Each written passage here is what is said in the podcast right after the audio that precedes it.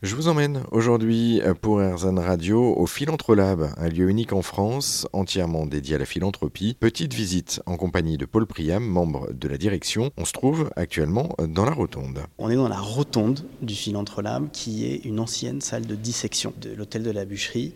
C'est un lieu qui est chargé d'histoire, bien sûr, euh, plus que toutes les autres salles. On a souhaité le coup vraiment préserver cet aspect très historique. Les seuls éléments plus contemporains sont ces bancs que vous voyez tout autour de la rotonde qui permettent l'organisation d'événements et de conférences peut-être sur des formats plus modernes, plus contemporains, euh, sous le format de TED Talks par exemple, où on va avoir des pitchs d'associations qui vont venir essayer de convaincre des mécènes par exemple, euh, qui vont venir se présenter.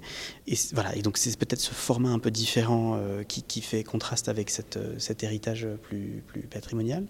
Et c'est vrai que c'est une pièce qui est magnifique. Ce que je vous ai pas dit dans les différents moments de l'histoire de, de l'hôtel de la bûcherie, il y a eu un passage où l'hôtel de la bûcherie était une maison close. Et donc, euh, on ne saurait imaginer ce que la rotonde accueillait comme genre de, de fête. Oui, il y a une certaine proximité. En fait, on pouvait voir effectivement là où il y a une hauteur sous plafond avec, euh, avec un petit passage euh, tout, en rond. Donc oui, on peut imaginer. Voilà, exactement.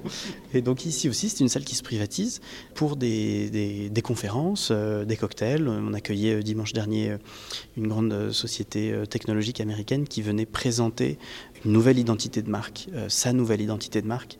Et donc là, on avait un public euh, qui a été habitué à des codes euh, plus contemporains, euh, peut-être moins institutionnels.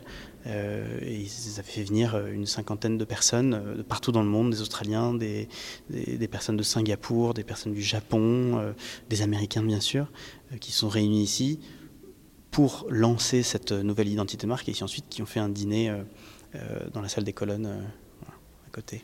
Et pour en savoir plus sur ce lieu unique en France et dans le monde, le Philantrolab, eh bien on vous a mis toutes les infos et tous les liens. C'est à retrouver sur notre site internet direction erzen.fr.